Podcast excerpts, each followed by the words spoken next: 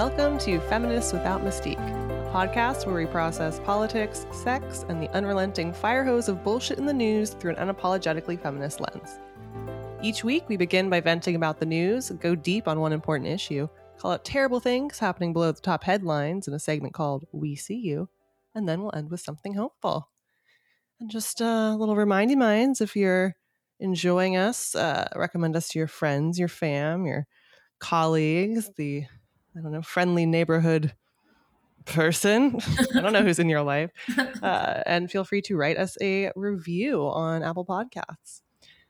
An example of one that we enjoyed was from Lucy Goose, uh, who says, Necessary listening. Smart, honest, direct discussions of topics we're already thinking and talking about. It's comforting to hear voices like these approaching events and ideas from a forward thinking, intersectional place. And of course, follow us on the Instagram and the Twitter and the Facebook. We are FWM Podcast on Twitter, and I believe on Instagram we're Feminists Without Mystique, and FWM Podcast is a very different vibe. it is. It's, Thanks to the listener who pointed that out for us. Yeah, it's like Christian vibes, which is like cool. Totally It's fine. not- just not totally fine, Totally fine.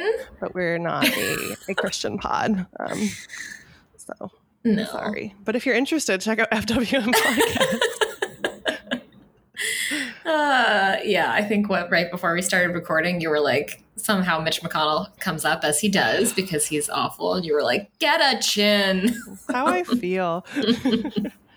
Normally not into like face shaming, but he's just I don't know. It feels like he's decayed because of his, who he is, you know? Mm-hmm. Mm-hmm. It's not like oh, he's ugly. It's like you have yeah, you've horcruxes out, your soul is missing in action and I don't know, his chin is hiding somewhere with a piece of his soul inside it. Yeah. Um so that's just how I feel. I think that's accurate. I feel just my thoughts. I feel very similarly. Mhm. Uh, well, today we're sort of diverging a bit. We're uh, we're just exploring some life stuff, right? Exploring, exploring life. Yeah. Exploring might not be the Um, right word at all. We're exploring. We're, No. we're going on a little exploration, a little deep dive uh, into the the mess pit. Um, yeah, so we're recording um, a day later than we normally do because life, you know, Mhm. it's a wild, it's a wild whirlwind. Um, specifically, my life. it's a hot fucking mess. Um, well, it's not a hot. There, there are good things too. It's just many things are at a at a head right now. Um, so I'm a little over five months pregnant, which is we had the ultrasound the other day and it was good and that was great. It was a good day, and then the next day happened. Um, we're I work full time like most humans, and it's a very busy role in the health department, working with like COVID outbreaks and stuff, and um, very demanding. You know, I'm just a business bitch, career woman. Um, you are. I know. I guess I am. It's you just actually it's unironically are. I know. It's just weird because it's like I'm literally wearing like bright orange Target shorts right now, and like most Don't of my the cat headphones. oh yeah, I do have interject. headphones on. They're pink. Um, yeah, it's weird when you work remotely in a role like that because you're having these like very serious meetings, and it's like you know, you know what's happening below the pelt, and it's stretchy and it's covered in cat hair. um, but yeah, I'd say um, I like I like my job. It's just high stress and um, high demand. Mhm. And my husband's also been working full time. He got started a new role recently. And um, my dad lives with us, and he is a uh, medically complex individual, we will say. Um, lots of things going on with him. Um, where some days he doesn't really need much of anything from us, but then some days it's like you need to kind of drop everything. And so yesterday we had to take him to the emergency room because he basically like couldn't um like he was really weak and he couldn't really get up and he was um without getting too in the in the weeds about his poop there's he was having some shit problems and he was dehydrated um beyond the point where like you can just kind of fix it with what you're drinking and eating. Mhm. Um, so he was hooked up to IVs and then discharged home, which basically meant that because the way my work schedule works, I have usually have back to back meetings, mm-hmm. but I can't really miss. So my husband picked him up from the hospital. And then when he got home, he was pretty weak and needed a lot of help with stuff. So my husband was helping with that. And then it was the end of my work day. And then my husband needed to basically like start work for the day because he only got a couple hours of work done. Mm-hmm. Um, and it's, uh, it's very uh, difficult managing all of these things. You know, it's like I'm I'm 30 and it's like the beginning of this exciting chapter with this baby coming, but it's like we also have so much to juggle.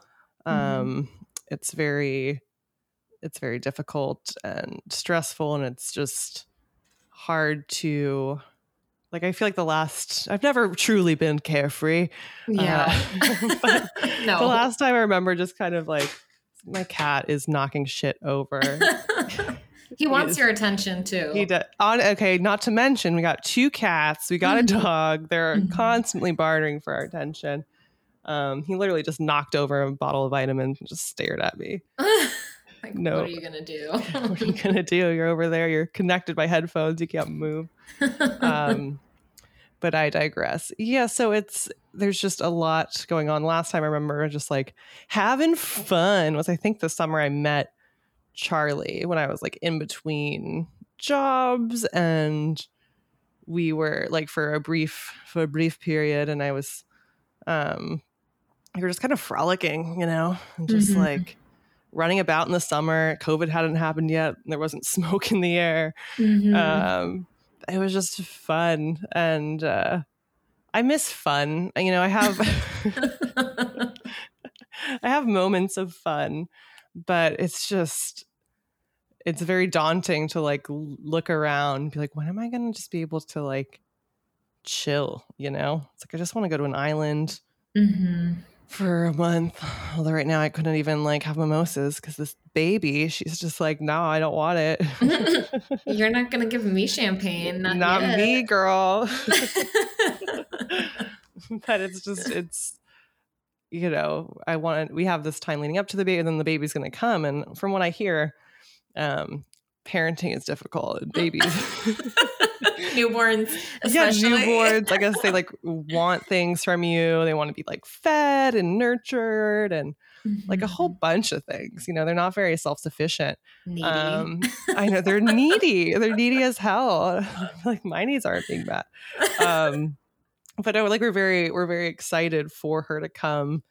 Um, but we just have a lot of you know we're planning like a cross country move. We're planning we're helping my dad find uh, wherever we move we're going to help him move into a like senior living facility near there mm-hmm. um, and, which is going to be a lot better it's very difficult being um, a caretaker just having a full-time job and trying to have a life of any sort mm-hmm. and so having a baby too would be quite difficult because originally we are going to help him um, recover from a surgery he recovered from that surgery but he's just he's having more and more needs. His memory is kind of going, so he's just going to need a level of care that I don't think we would be able to really provide. So we're going to try to find somewhere close to us and visit him a lot and all that jazz. But for the time being, it's just like I feel like I don't have like I will talk about this another time, but I binged Bridgerton. Um,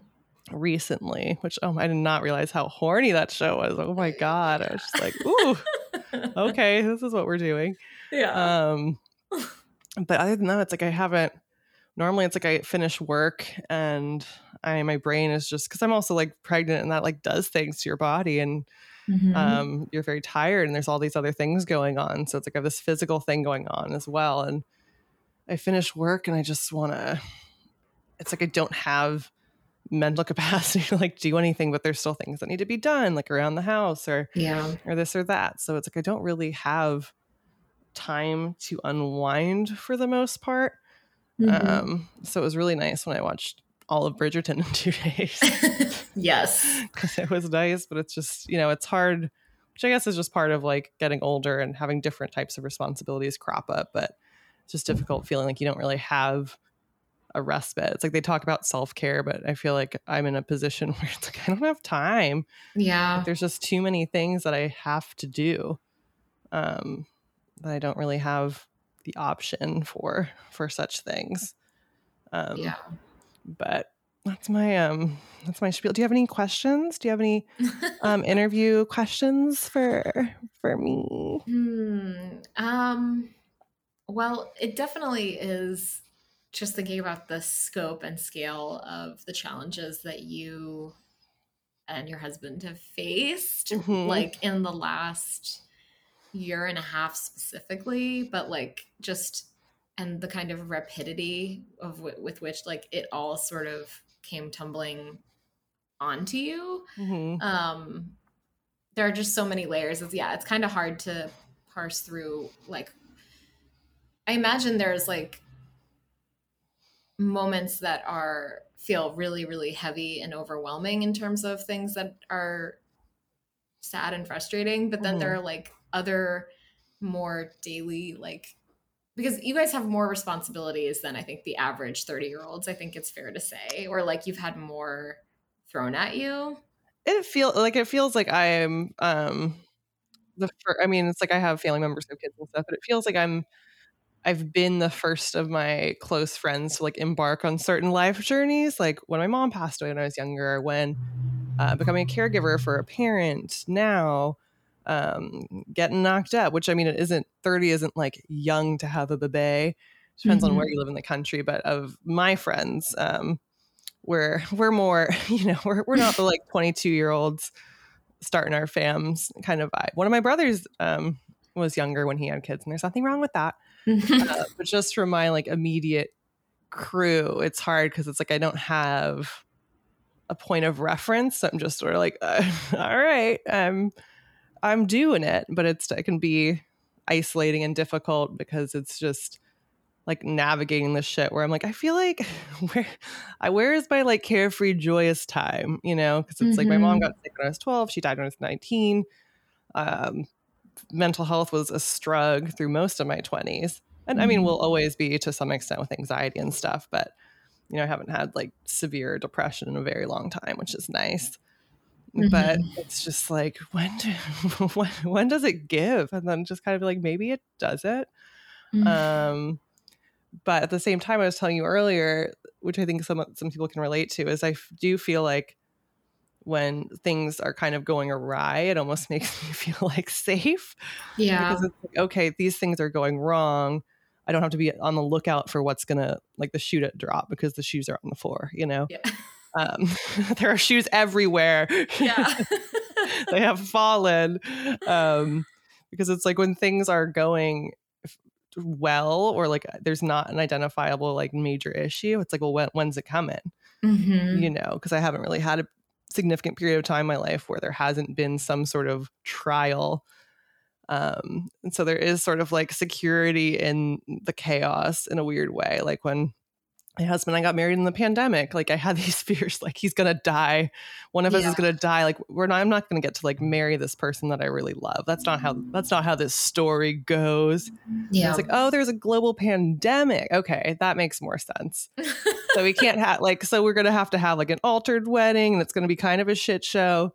Fine, cool with that. Love that because that's how I get this thing in my life. You know, I get it through this weird kind of uh this weird way. And it's like and i do have like i'm very lucky in the partnership i have and i love him very much and definitely feel like i found my person. And it's almost like i feel like i have to pay some sort of tax for any happiness i have. Yeah. Um and so i guess this is my happiness tax. Um, which i don't know how healthy of a of a mind uh viewpoint that is but it's just i think we're all of us are shaped by our experiences in in one way or another and we process the world based on how things have been for us and the experiences that we've had. So um yeah for me when things are difficult and chaotic and shitty in certain ways it's also kind of reassuring because it's like okay this is all going wrong so so we're good right? This is what we're dealing with now? Great. Um so that's kind of the yeah that's the vibe. That's that's what's going on in this under these pink cat ears. Oh man. No, I think it's so interesting the idea of a happiness tax, although yours is more of like, God, what what would it even be? Like a happiness um it's more than a tax. Uh yeah. it's some sort of other like oppressive uh mandate or something. But it's just different than I mean my my boyfriend had this con- his friend came up with this concept called the cost of living or pe- um, like it's a penalty for living and but those, I think of penalties for living or happiness taxes as like you uh, got charged an extra drink at the bar, you know, or mm-hmm. you have to check a bag. God, bag checks, man, or paying to like paying choose your for, seat. Oh, paying for choosing your seat. Let me just oh, sit. Awful. Like taking an Uber that you weren't planning to. Now in Seattle, they are so expensive. I mean, yes, everything should, you know, that's a whole separate thing, but it's like, whew, those Ubers went from like $5 to like 25 real quick. Dang. Um, so it's now oppressive. So it's back to the bus for this bitch. Um, but those are, yeah, B2B. Um, this is like what I think of as more of like a penalty for living. And it is like,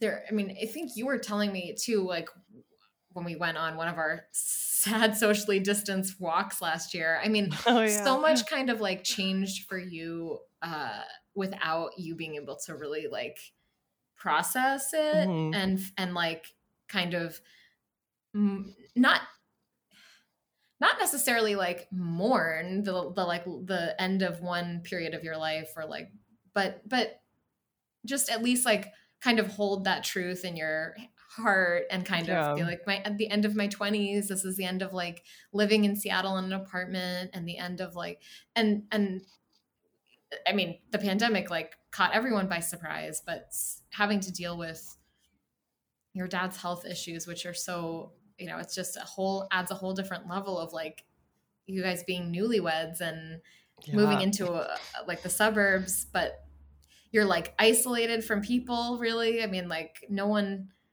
I mean, I think you guys have friends that live closer than like me, but we, I mean, I haven't really been to your. Do we?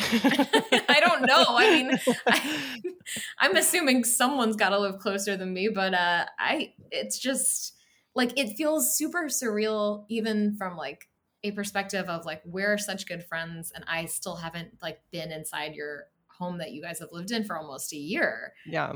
Um, which is mostly chalked up to the pandemic, but at this point, like work schedules and all sorts of weird shit happening and commitments, but like it's just like such a momentous time in your life and it feels weird that we like connect every week and yet I haven't seen you in person. I'm so looking forward to seeing you like next week. We're doing Woo. we'll do the pod in person next week, you oh guys. it's God. gonna be like a joyful Sploosh. experience. Maybe we should pick a happier topic. Maybe like for then like doing I don't know. That's a combo for like offline, but uh just because we'll be together and it'll be really exciting to be talking into a mic like across from you. Yeah. Um, you know, maybe we can talk about Bridgie. Bridgie. Oh, I can't wait. Lols. Um, yeah, it's been um it's been very isolating and it's been and there's a lot I have to be grateful for and think you know it's like i have i have white privilege i'm living in a house um you know i have access i have a backyard so i have access to like outdoor space um but for the beginning of like we were helping my dad before he moved here we were in my dad's one bedroom apartment with him for six months. Like we came back from our honeymoon to that and it was um, I love my dad, but he is a, a challenging individual, we will say. Um, mm-hmm. So yeah, we felt like we never really had that like newlywed, and we'll never because then the baby's gonna come. Um, it's like we haven't really got that like newlywed time. Mm-hmm. Um, you know, and it's like I feel like my home doesn't truly feel like my home, um, because it's like you know my dad's kind of the the downstairs man, and I love him, I do, but it's it's different being able to just kind of like mm-hmm. pop about your house and it's like your space and rather than having to kind of like cater to and tend to somebody else that's in a large portion of the house um and yeah we don't have any friends in maple valley or within like we have friends in Seattle, we have friends in Tacoma, uh, a friend in Bellingham, which is even further. Mm-hmm. Um, I think the closest is we have a friend in Bellevue, which is still like pretty, pretty far. So it's like we don't really have people um, nearby. So it's like kind of, uh, yeah, it's been weird. It's like I always pictured, I thought like, okay, that summer was to be a rum rumspringa and like a farewell to this chapter of my life. And then it just sort of was like, no, girl, things are just going to be happening now. Things are, things are just happening and you're going to have to deal with it and uh, enjoy, you know? Um, but I mean, that's, that's life to, to an extent. You can't, you can't plan for a lot of things. Um, but it would have been, uh, it would have been nice. Maybe I'm just gonna have like my 40s are just gonna be banging. Oh uh, yeah. see if I'm 30, I'll be 48 when Frankie's 18. So yeah, my 50s, I'll be your 50s will you'll be fucking bopping around,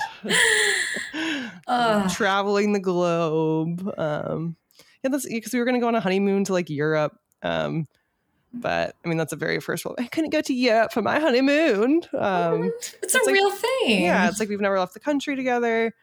Um, there's all this travel we wanted to do before we had a baby, but obviously there's a pandemic. Um, yeah, there's just a lot of things that not I didn't need, but that I certainly wanted. Um, but everyone had had that in the pandemic. We all had we all had many many problems and issues. Um, but yeah, I do feel like I haven't had um I just didn't have like the fun I wanted to have, you know? Like I just wanted to have like fun. I just wanted like a fun time.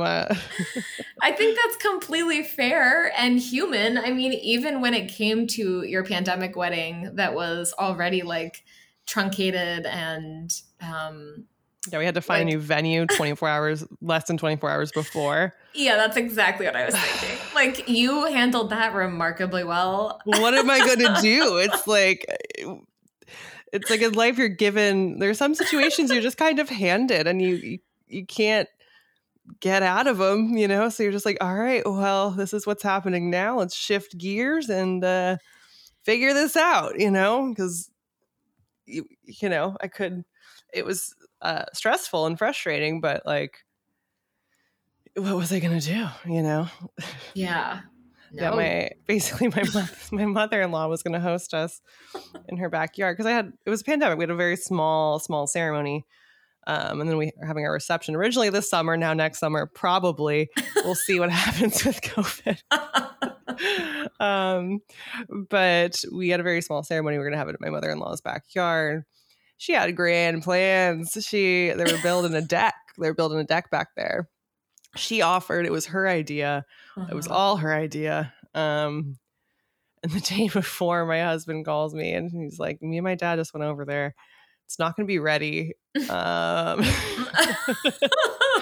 okay, you mean like for like our ceremony, like tomorrow? You know that like I've fully planned and had everything and you know there was all this stuff over there at her house like had everything planned to be like a beautiful little ceremony and he's like i'll i'll take care of it and thank god my father-in-law is friends with like the family who has like a farm um and they're like yeah you can get married on our farm like okay great um mm-hmm. and thankful and you know my husband figured all that out and um you know didn't uh didn't necessarily put together the things that I had put together and the plans that I had to make it a smooth event.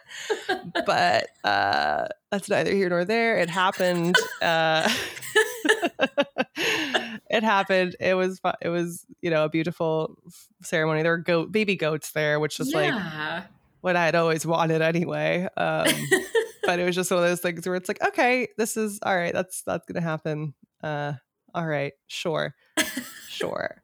Um, and then she, my mother in law is like, "Ooh, I can throw your baby shower," and I'm just like, "No, I'm throwing my own baby shower."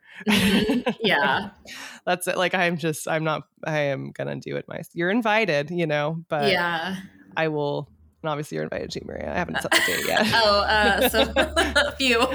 haven't set the date. We were waiting till that ultrasound to start planning all that, which is that also yeah, sense. planning for a baby. There's a whole lot of stuff you have to do, and I have to give birth. I am oh my god, I don't love that. Um, don't love that. miracle of life aspect, but uh, it's fine. You're the one who opened my eyes and ears to really what the miracle of life entails when we were in college. You were Yeah. like, spoiler alert, you shit yourself. That Yeah. ruined my day, week, with almost almost with certain it's not 100% of women but i'd say of because i was in nursing school so i was watching these these traumatizing you should see my face right now. um and Mm. yeah i mean it's just part of it is you just fucking you shit yourself and not, generally the nurses are like little jedis who like are so quick at wiping it away that like you don't even know but it's happening like at least Wow. 80% i'd say that's not science that's just anecdotal looking Shout back, out to the heroic shit wiping nurses who can get that done quickly. you're just like oh, you know and then yeah you're gonna often you're gonna you're gonna tear real See, that really bums me out for a number Mm-hmm. of reasons, but it's like, sorry for the TMI to this podcast, but if you have like diarrhea and then it's like real sensitive in the butthole, like, what about if you tear your whole vagina to your like to your butthole and that's a thing Mm. and sometimes they'll do an epi- they'll often do an episiotomy which is where they just cut you ahead of Mm. time so it's a nice clean tear Mm.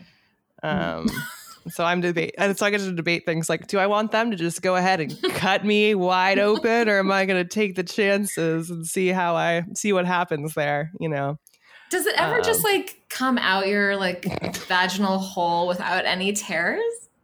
um i mean without any tearing Yeah. Without any tears.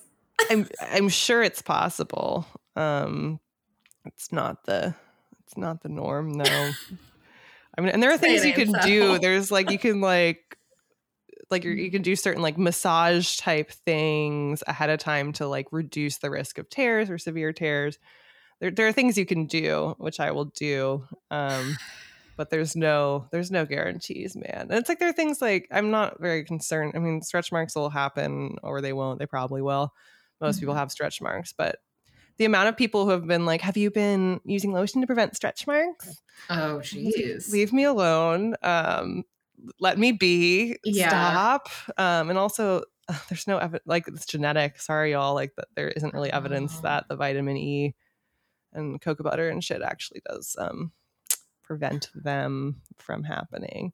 Ugh. but now i find myself doing it because everyone's like are you doing it? You should do it. Just leave me alone. Oh my like gosh. I have plenty of concerns and you know my body will change and I'm trying to like exercising and doing all these things to try and um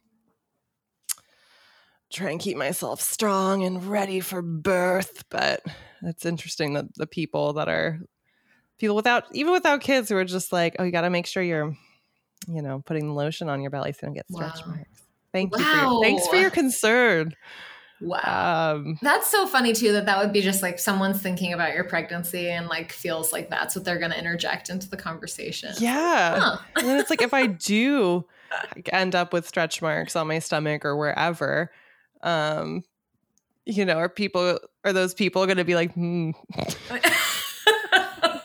yeah, she didn't put the lotion on. oh my god. Just anyone who you're at the beach with, I guess, or at a Yeah. pride parade where you're wearing a crop crappy toppy. yeah. Also, I Um, know my poor crop top's just hanging in the closet.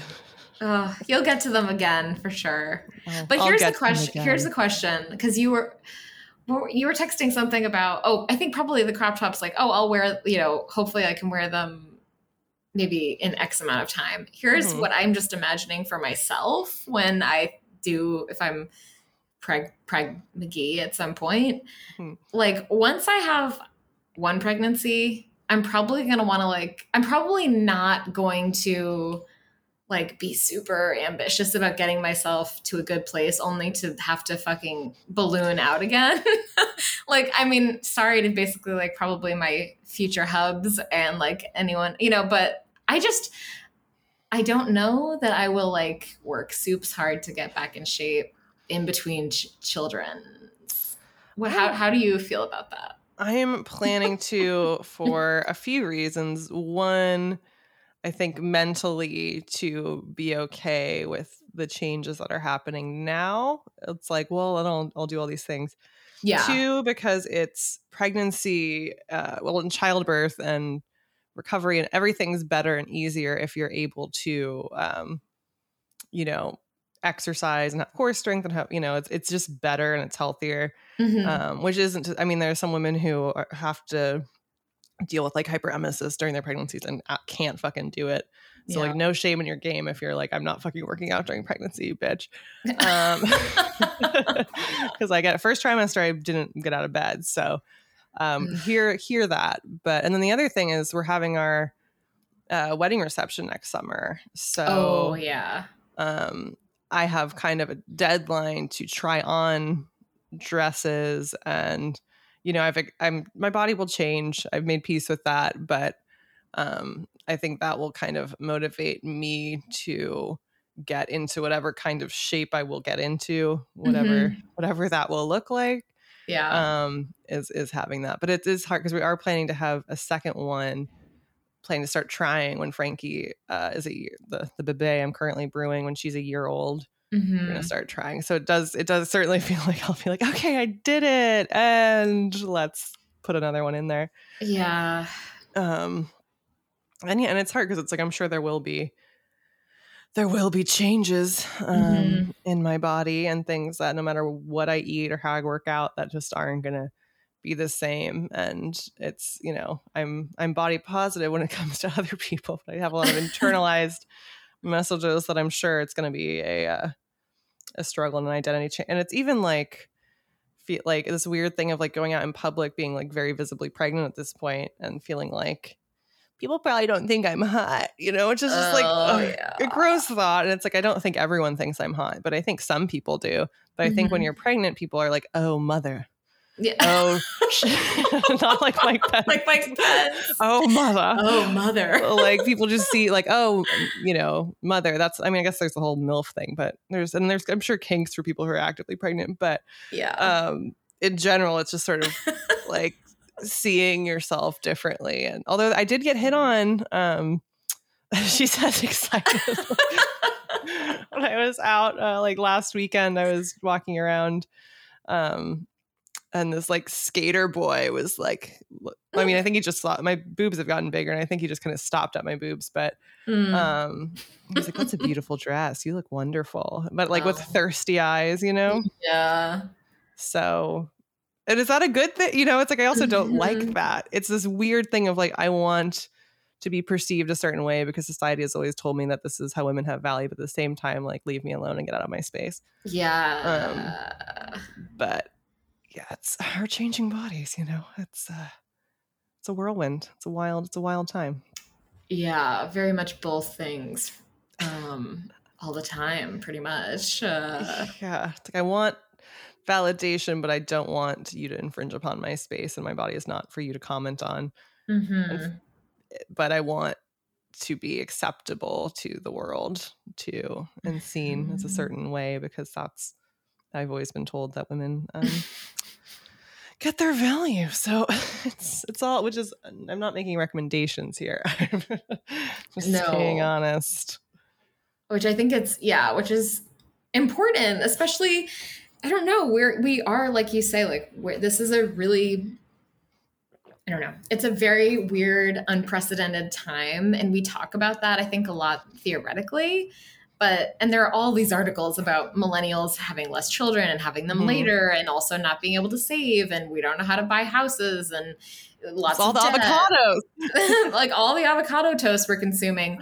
Um, so I do think that like all of that, like there's um, you know, there we talk about the- kind of the broader political wins and um feminist uh ideals, but kind of like getting into the crux of kind of a whole lot of like real shit that you're dealing with and balancing. I mean, it's it's it's important sometimes to just like peel back the curtain when we're comfortable, you know, Yeah. and just sort of say like this is this is kind of all the stuff I'm dealing with and like there's a whole spectrum from like smaller like inequities and and um sadnesses that are either related to like going from one one um time in your life to another phase in your life or that are related to being a caretaker earlier than a lot of people, to having dealt with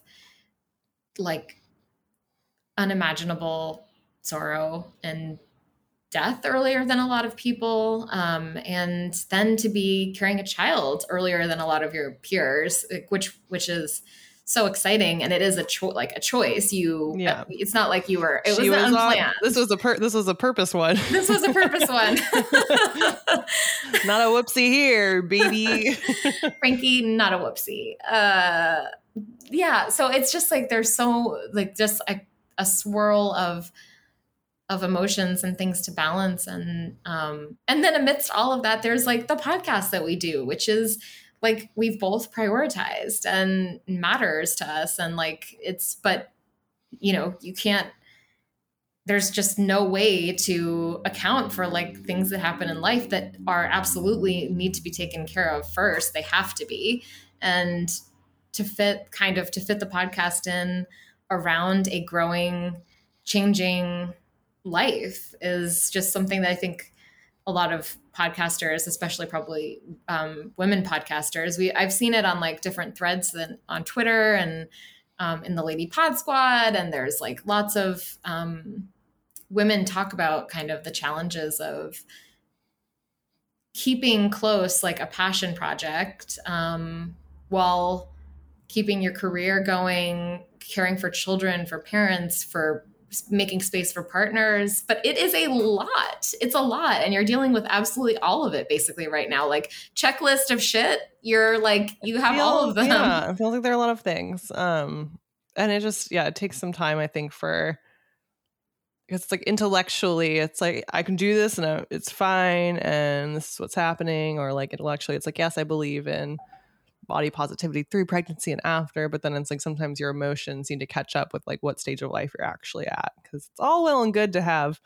um ideals and you know intellectual conclusions that you draw but then you're living it and you're like oh oh yeah. oh this oh. what's happening i see oh. um, and then it's you know it's like you see those people who at least it appears that they do it all and like right. seamlessly and they get up at um you know they get up at it feels like they get must have two hours of sleep or something and so it's like they get up in the morning and they've they've got all these things that they're doing perfectly all the time and um just living and loving and laughing and it's all fine and it's all great and it's like you see them and it's like you feel like the trash fire because it's like you got a million things going on and it's hard and it's like you're not you know you know manicured. I mean i literally do you have a manicure. manicured. i am literally manicured but you know what i mean? You're not all like put together and poised all day and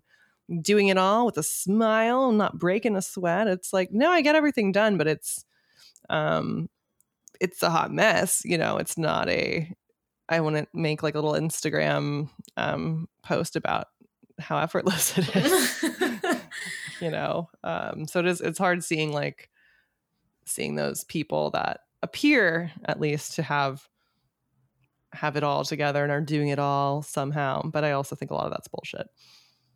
I agree. I think it's a highlight reel and it's a lot of fake stuff um, which no yeah. wonder there's like a simultaneous like mental health crisis in this country because we're we're getting highlight reels from everyone instead of mm-hmm. like what's real. And then people trying to be real, it's still a completely curated version of what's real. Yeah. And then behind it, everyone is just having the fucking worst time of their lives.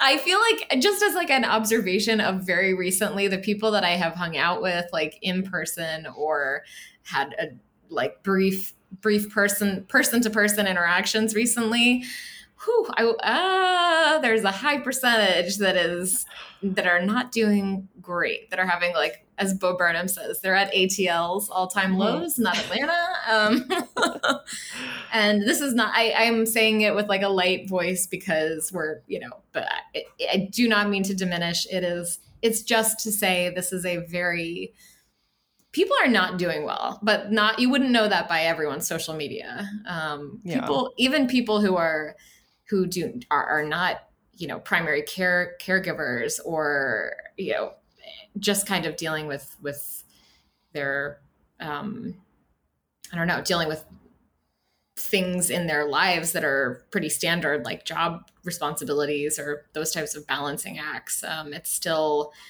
uh, a very challenging time in this in this constantly shifting environment with like backgrounds of existential crises from global warming to democracy crumbling thanks to the chinless horcrux addled mitch mcconnell. I mean the gamut. It's the whole beautiful gamut.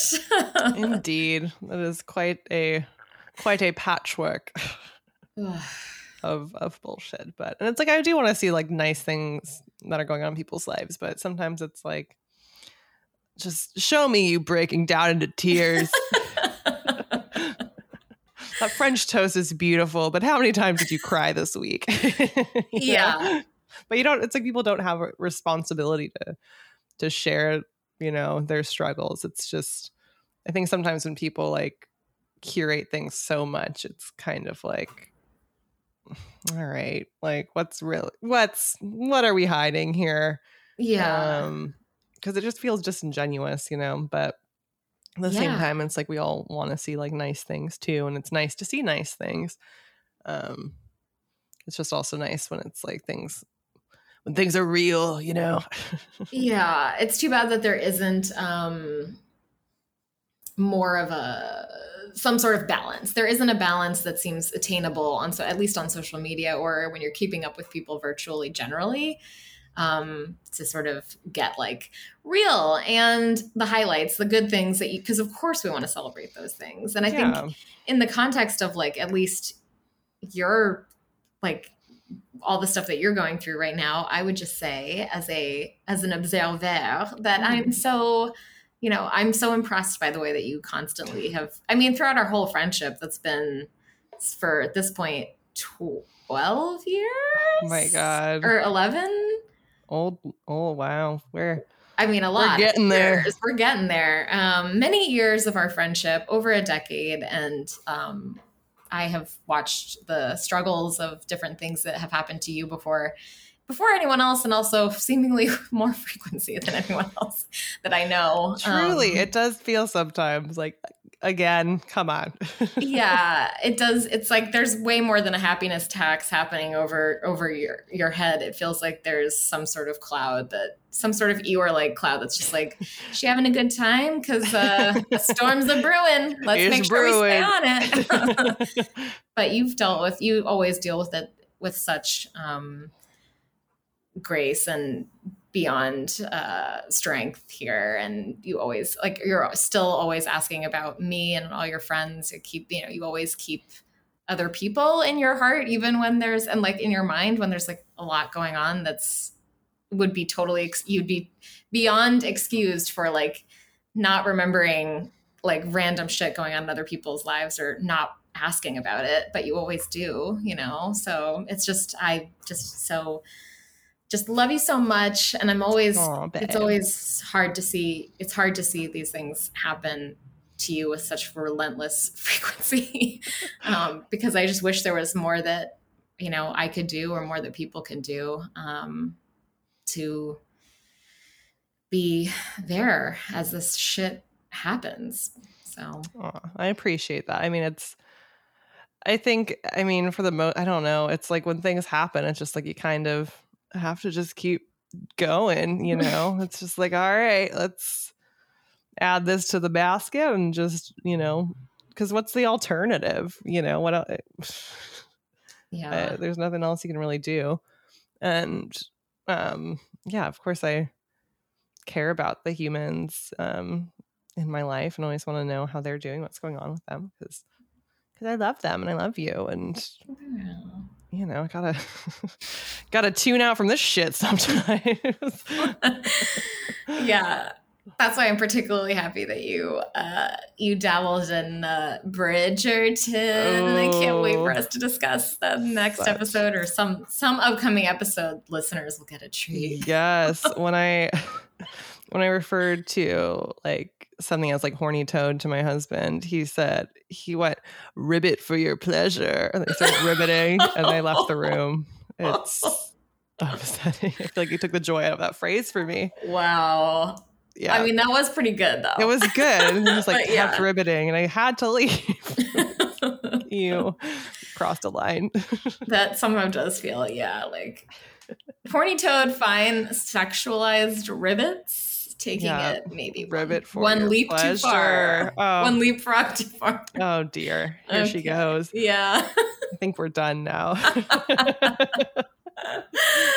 oh, well, let's move on then to our We See Yous. Ah, yes.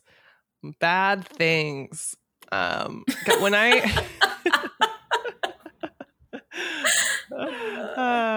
Fun. When I this this first one, um, when I read about, I was like, this can't be real, um, but it is real. Mhm. Um, so in Wyoming, um, there's a bar called the Eagle's Nest in Cheyenne, um, and they've been selling shirts um, for years.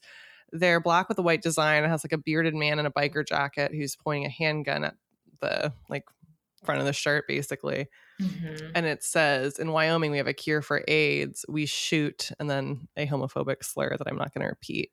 Oh. Um, and they started selling these shirts after Matthew Shepard was murdered in Wyoming, um, who you might remember as a gay college student um, who was viciously murdered uh, more than 20 years ago um, for being for being gay. Um, he was literally tied to a fence and left to die after being beaten Ugh. severely. This was back in um, 1998, and that is when they started selling the shirts.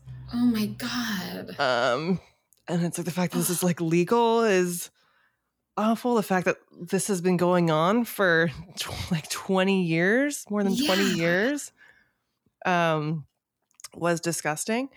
They um, after like pub- a lot of public outcry and the shirts sold out um, for the final time, they agreed to stop selling them. They said because they're a bar and not a like merchant.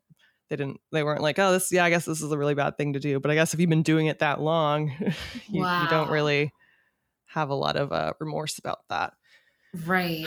Um, and Wyoming is actually one of only three states that has not passed hate crime legislation since Matthew Shepard was murdered.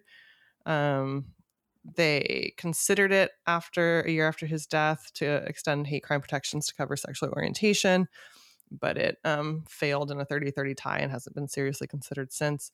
People are hoping that the press from this and outrage will hopefully lead to actual meaningful hate crime legislation that will protect um, sexual orientation in Wyoming. But to the Eagle's Nest, we see, I can't fucking believe that they've been selling those shirts for 20 years and people have been buying them Yeah. for 20 years. And that Yeah. the inspiring act to sell those shirts was the murder of this young man. I just, well, it's one of the most disgusting things I think I've ever um, read and heard. So double, triple million we see used to Eagle's Nest, just the worst of humanity. Yeah, that's really, really awful, really nauseating. And like thinking like, okay, if these shirts have been sold for 20 years, like how many people are walking around with these shirts on? Yeah. Like and how many like gay, you know, gay kids, gay people in Wyoming see people wearing these shirts? And, like how, God, how unsafe you must feel there. Yeah, that's really awful. Ugh. Once again, if just Jeff Bezos wanted to like change the world for the better, he could just pay literally between 50,000 to 100,000 people to just like liberals to go move to Wyoming and vote there and then we would have like two senate seats that were you know, blue, and we would have one congressional. We could kick Liz Cheney out. It would just be great. Anyway, be I just have fantasies about just like manipulating capitalism to our benefit if we're gonna have to all live under it. And like, fuck you, that's awful. Like, ah, Wyoming, come on, uh, just awful, awful, awful. Yeah, God, 20 years. Ugh, ugh, ugh. Okay. Um so Kyrsten Sinema, she like got on my last nerve months ago, but and so now I'm just sort of just generally extremely disgusted and disappointed with her. Um she tweeted yesterday um, or two days ago. Um, about John Lewis. She said, quote, Our nation lost a civil rights giant one year ago today. John Lewis was a personal hero of mine, a man of principle and courage who encapsulated all the qualities of a true leader. Rest in power, my dear friend. So Kyrsten Sinema really dared to call John Lewis her personal hero while supporting a filibuster that blocks the John Lewis Voting Rights Act from becoming law. She really, re- I felt like she was just trolling people. Like, she has betrayed Arizonans. Um, she's betrayed Democrats, like moderates and activists. Lots of people put their trust in her. They showed up, and and and the consequences of of everyone putting their faith in Kyrsten Sinema has just been pretty devastating at this point for for everyone who she has uh, betrayed um, her refusal to understand the importance of ending the filibuster, um, passing immigration reform, raising the minimum wage. These are all things that she had had stood for in the past, and she's flip flopped on and become beyond moderate. I would say relatively conservative. I think the minimum wage in Arizona, um, like, well, I don't want to get into it too much, but it's like $12 and we should remember that she was um, one of the defining votes in voting down um, raising the minimum wage federal minimum wage to $15 that was the one where she got up there in a little like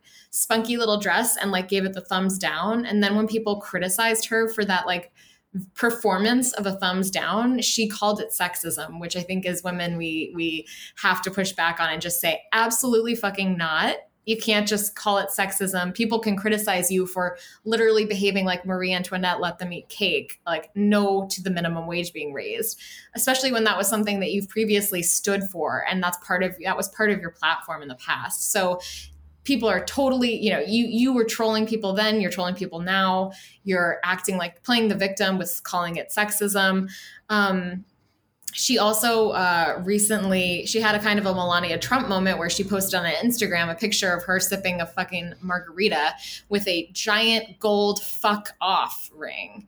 It was like, okay, this is an I really don't care, do you kind of moment because we are desperate. I mean, Democrats did so much to get you in power, to get to get this. We barely eked out a majority, even though we've we have had what seven or eight million more people voted for Biden. There are we we are by far the majority in the country, and for you to continue to refuse to hear people, refuse to hear your constituents, refuse to hear Democrats, refuse to understand if John Lewis was your personal hero, we're not asking you to get your skull cracked like he did trying to secure the right to vote. We're just asking you to pass the John Lewis Voting Rights Act. And to do that, you if you can't find a supermajority, which of course you can't because Republicans play dirty, you have to understand the importance of getting rid of the filibuster in this moment.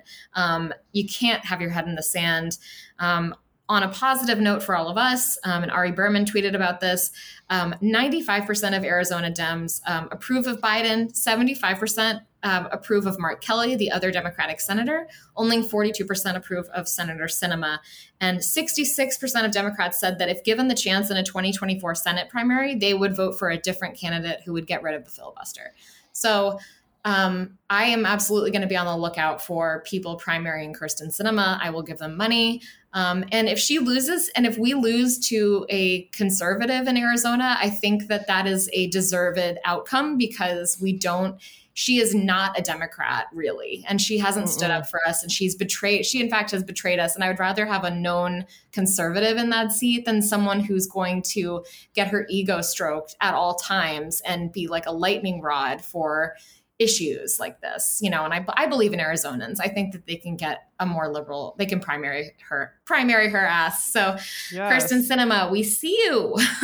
we absolutely see you. It's like uh, Arizona's getting purpler, you know. Mm-hmm. Certainly there's there's Meghan McCain there and all that jazz, but I, I think we can get there, Arizona yeah. Arizonians. I believe yeah. in you. Sorry, Arizonians. I'm saying Arizonians. It's Arizonians. As someone who spent ages um, three to nine there, um, we can do better. Although it was a very scary place culturally in a lot of ways. Very into guns and just like rights, but like, uh, what kind of rights? Which libertarians. Right? Yeah. Uh. Anywho, but they were. It's fine. They're gonna be great. It's gonna be great. All right. Moving over to Provo, Utah. Uh, Do we have to? I, uh, that's that's a pivot we're making.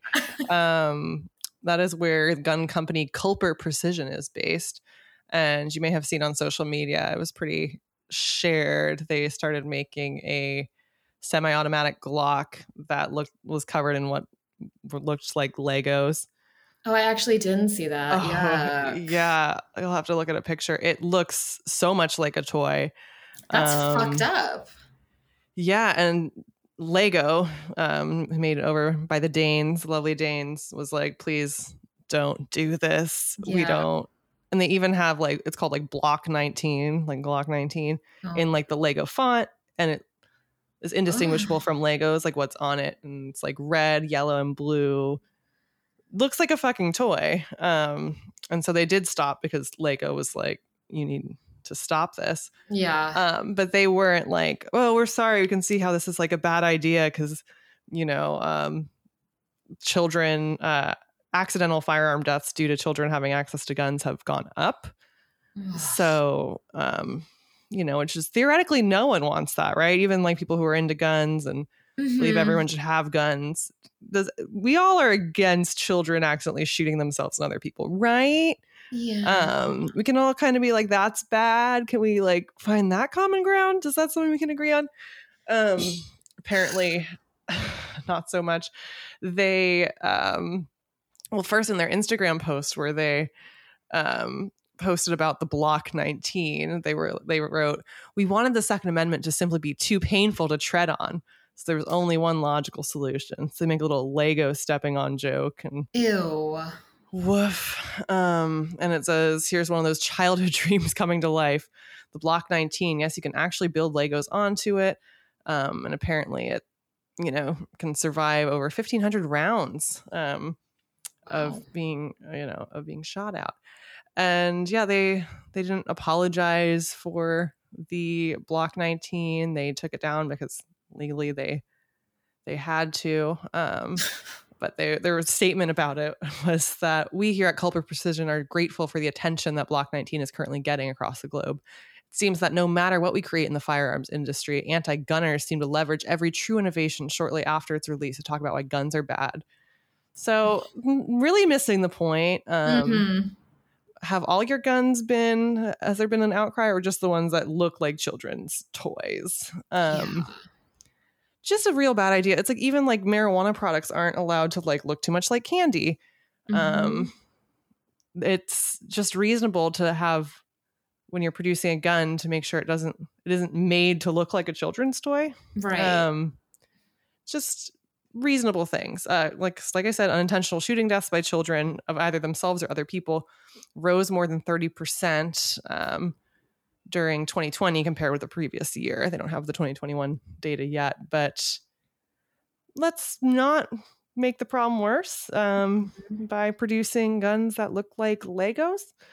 Um, so uh, we see you to Culper Precision for not only making the gun, but then like even though they took it down because they had to, doubling down on the idea that like well, this is just you anti gunners, like unreasonable. Like, no, we're just trying to prevent children from shooting themselves and other yeah. people. Yeah. It's just, it's a reasonable goal. That's reasonable. Y'all are being exhausting. Can we just agree on kids not shooting people? Like, oh my God, we see you. We see you. That feels like something we should all be able to agree on. It does, doesn't it? It does. Oh, okay. Well, moving to the wonderful world of sports, um, the European Handball Federation um, w- fined the Norway's beach handball team because they wore shorts instead of bikini bottoms uh, in their bronze medal match against Spain.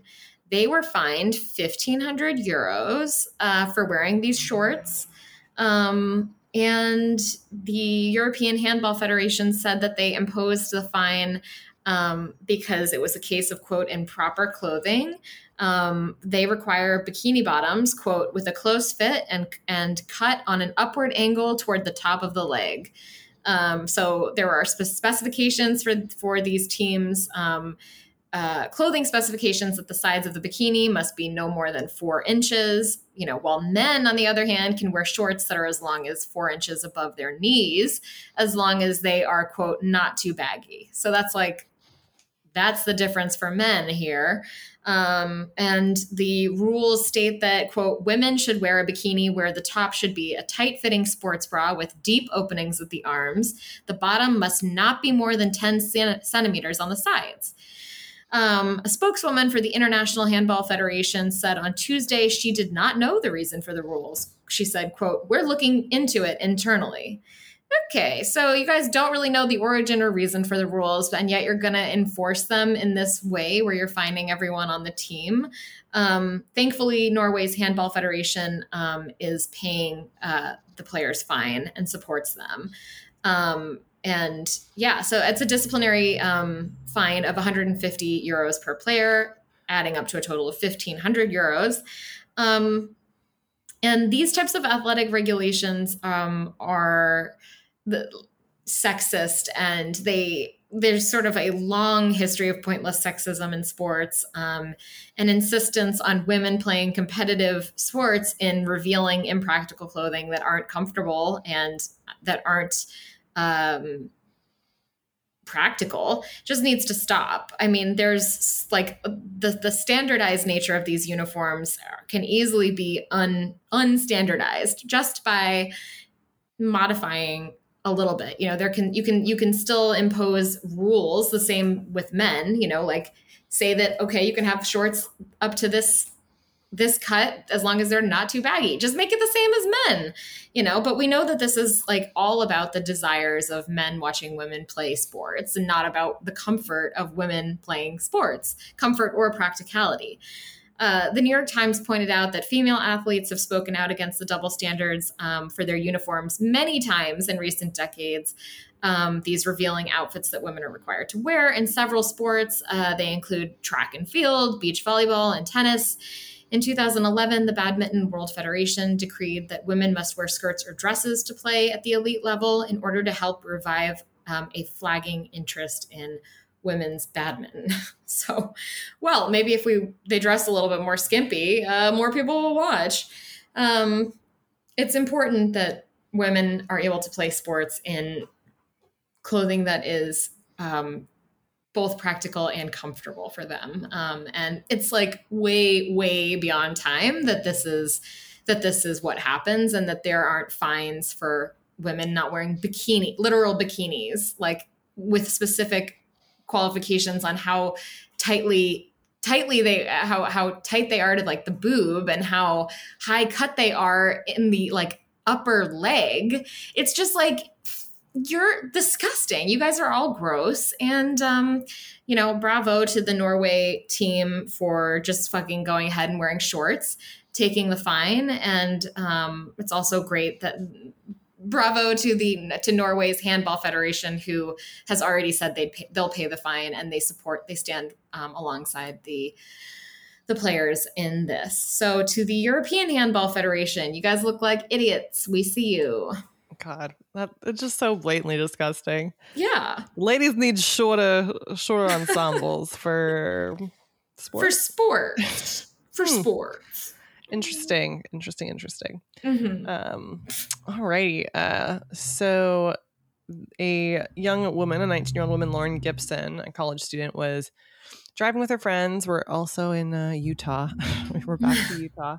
Great. Um, when one of her friends was pulled over for speeding, and she, what she did was she picked up a back the blue sign um, waved it at the officer writing the ticket, stomped on it, and threw it in the trash. Um, which I'm not saying is like the best idea. However, the, the response to that, to her destroying this back the blue sign, um, she was charged with disorderly conduct, criminal mischief, and then a hate crime enhancement.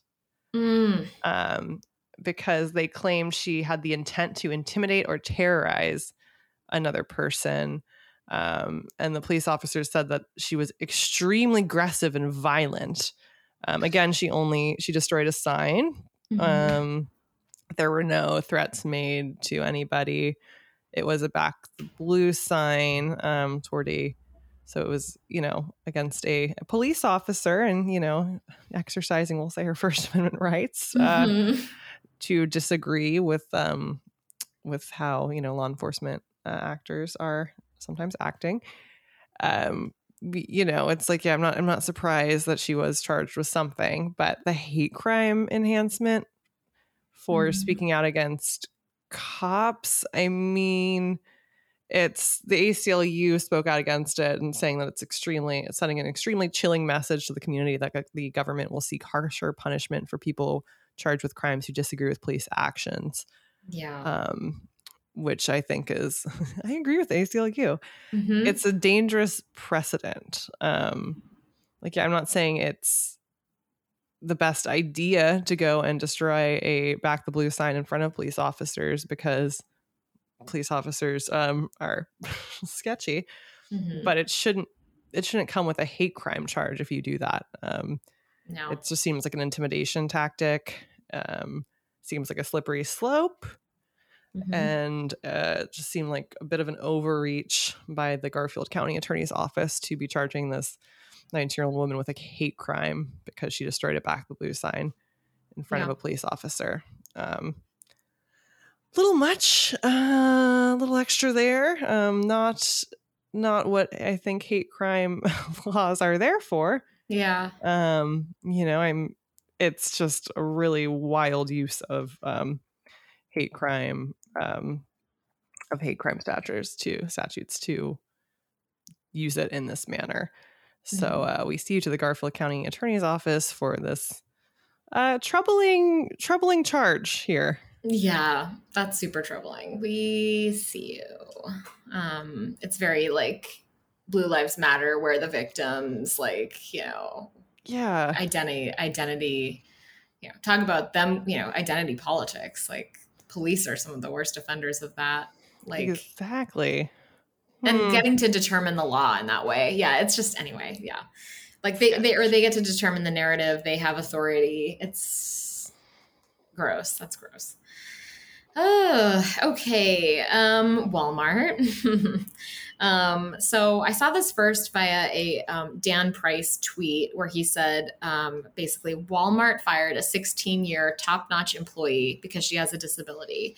Uh, the company was hit with a $125 million verdict and un- it will only pay uh, it's it only has to pay $300000 of that verdict of that fine because that's the most any company can be fined under federal regulations. Um, Walmart makes $300,000 every 17 seconds. Um, so he links to a New York Times article where the jury it says jury awards 125 million after Walmart fires a woman with Down syndrome. And after this whole court case, the the fine is reduced. I, what I find most nauseating actually because I'm not surprised at Walmart's behavior. I mean, I am disgusted, but I'm I'm even more incensed that the way that we have like the structure of the way the law is set up is that Walmart, a company like a behemoth like Walmart with so much money, um, only has to pay $300,000 of this 125 million um, because that's the maximum amount allowed under federal law for compensatory and punitive damages. Like that is absolutely wrong. There's that is that is something that hopefully you know that we have the power to absolutely change so that if this type of discrimination which i feel like is rampant across the country is going to continue to happen uh, the least we can do is compensate fairly for this um, this is uh, the more specific details of the case because they shouldn't get lost in in my frustration about the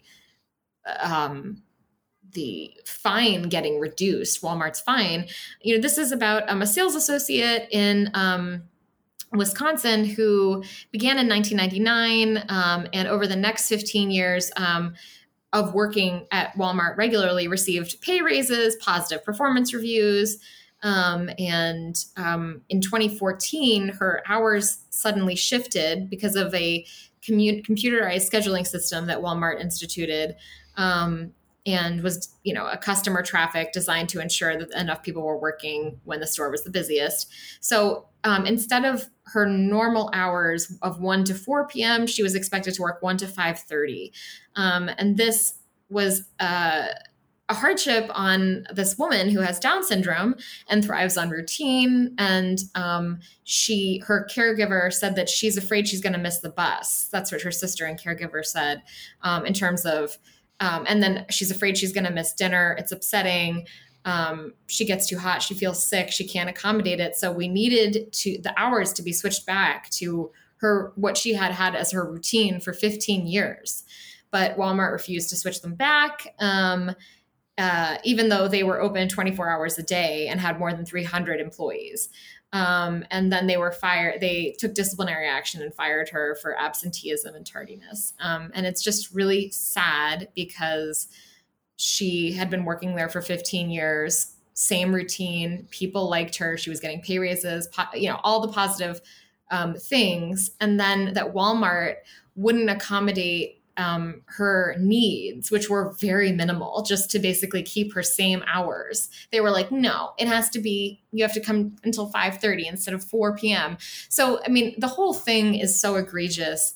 Um, and I guess the, the, the final indignity is that the little guy, you know, this woman with Down syndrome, uh, who won her court case against Walmart, is not being given the 125 million dollars in damages.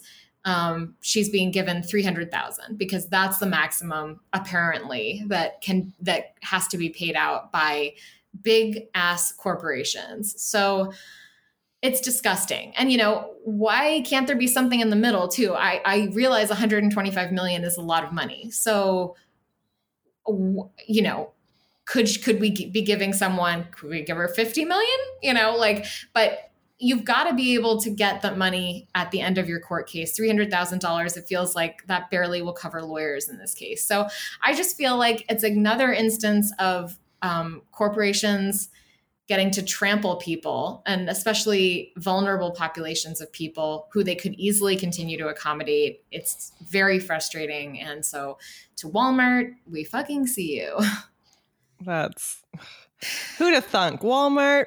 Walmart. usually so well behaved. Very infuriating. Um good thing. Boo boo boo boo. boo. Um Britney, Britney Spears, of course, the Britney. Mm-hmm. um, she was able to get a new lawyer per her wishes. And Yay. that lawyer says that he is moving uh, aggressively and expeditiously to remove her father as conservator. Yay. Um, so this is exciting. It's I feel like the most movement um, that she's had in a while. I'm glad to see something came out of her testimony. I'm glad to see things are moving forward. It looks like um, she potentially has a real path forward to freedom um, from her father fucking having control over everything, which is well deserved and very overdue. Mm-hmm. So yay. Yay. And she seems like a little bit louder on social media in the best mm-hmm. way. a little yeah. bit unleashed. yeah. Before it's like people were like trying to be like, what does this mean? What does this string of emojis mean? But now she's just like kind of saying shit outright. Um, about how she she feels. So I'm here. I'm here for that, which makes me feel like was her other lawyer like stopping her from like you know, yeah, or was this lawyer able to like change some rule, or now she can kind of post what she wants. I don't know, but it's nice yeah. to see. It really is. Really is. So fingers crossed for some some good news in terms of being freed from the conservatorship and then she can really fucking cut those people off. Cut them. Yes. So we're happy about this. Stay stay tuned, y'all. We will be we will be watching. yeah. Well, I think that that is it for us for this episode. Um Feminist Without Mystique is part of the follow. Frolic. Who are we? Who are we? Uh, Feminist Without Mystique is part of the Frolic Podcast Network. Find more podcasts you'll love at frolic.media slash podcasts. Bye bye.